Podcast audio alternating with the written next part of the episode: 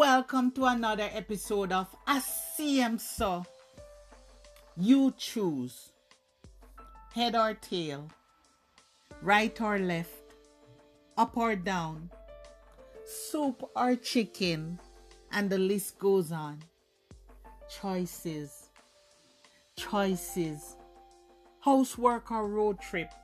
Now, you know I would choose the road trip any day choices, choices, choices. Every day we have to choose. If there was one power that was given to you, it's the power to choose. Everyday decisions involve choices. You can choose to stay home or to go to work.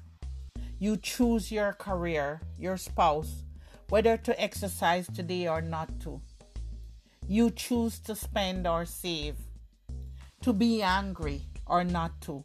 It all boils down to making a choice. God, with all his infinite power, still gives you the power to choose. You choose to follow him or not to. Choice. Such a small word, but so powerful.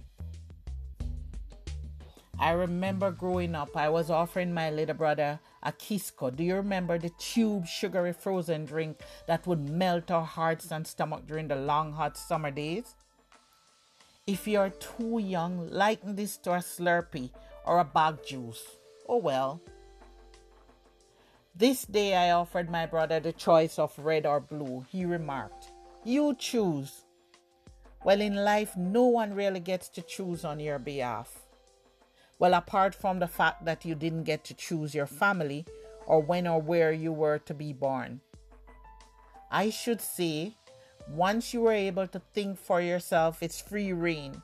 You are in charge of your thought process and very much so the choices you make. Every day you choose between good and evil, between changing and not changing so, since choosing is so important, how do we make good choices? I can recall playing baseball in school. The extra person would be called Boti, meaning they played for both sides. In this life, there is no Boti. You can straddle the fence for a while, but eventually you have to choose. Choosing and change are action words.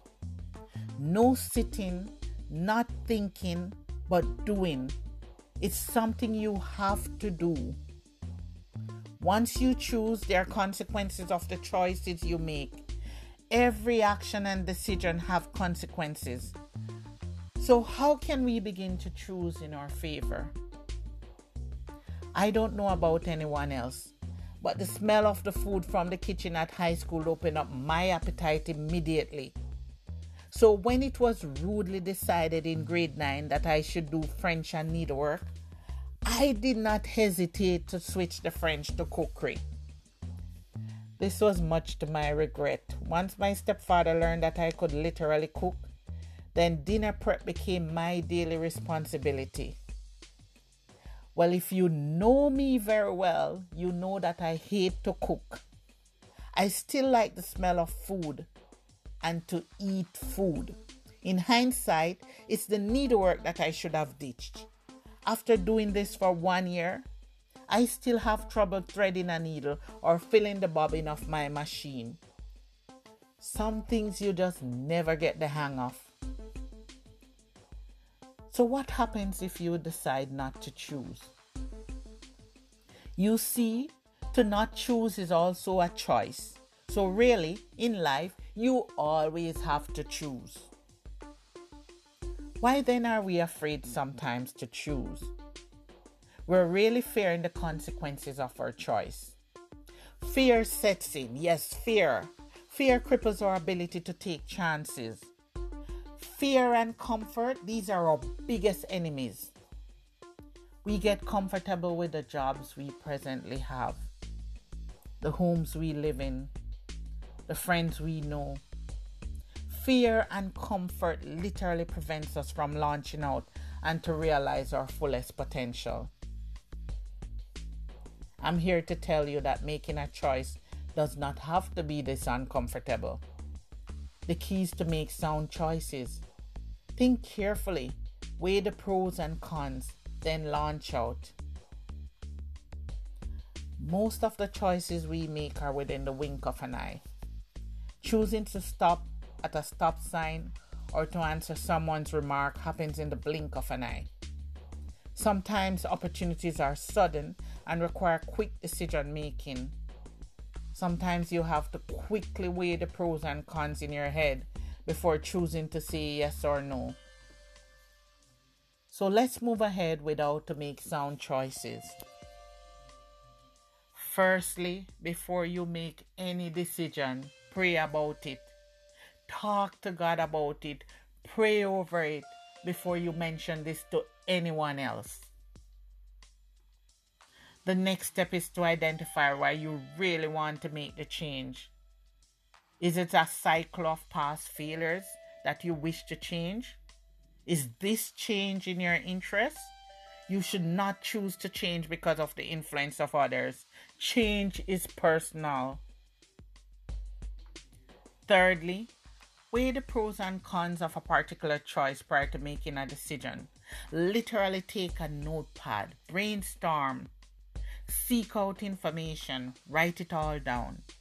This allows you to make an informed choice. Then accept the choice you made. Now own it, the consequences and all. Any action you take will have repercussions. You can't please everyone. So be sure to please yourself. Make sure you're contented with the choice you make. Next, choose to face the truth, whatever choice you make. Come face to face with your reality, the obstacles. Face your truth with nakedness, then build on this foundation. Once you face the truth, you're set free. It is only then that you begin to change. Set realistic goals. For example, if you want to exercise more, start with 30 minutes walking three times per week, as against committing to do one hour daily and not accomplishing this tiny steps well planned out with consistency will yield better results. While you make changes, celebrate small accomplishments.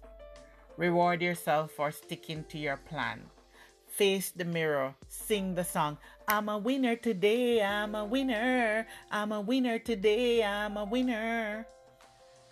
Given that change is personal, there are times you will feel alone as you make these choices. Find things to do alone.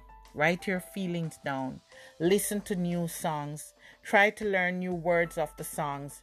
Read a book. Watch a movie. Try a new craft.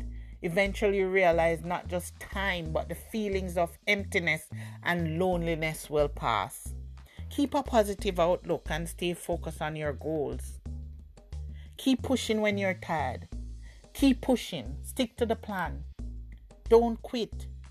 It may be hard. You may have to start over more than once, but don't quit. Get up and push forward. Start again.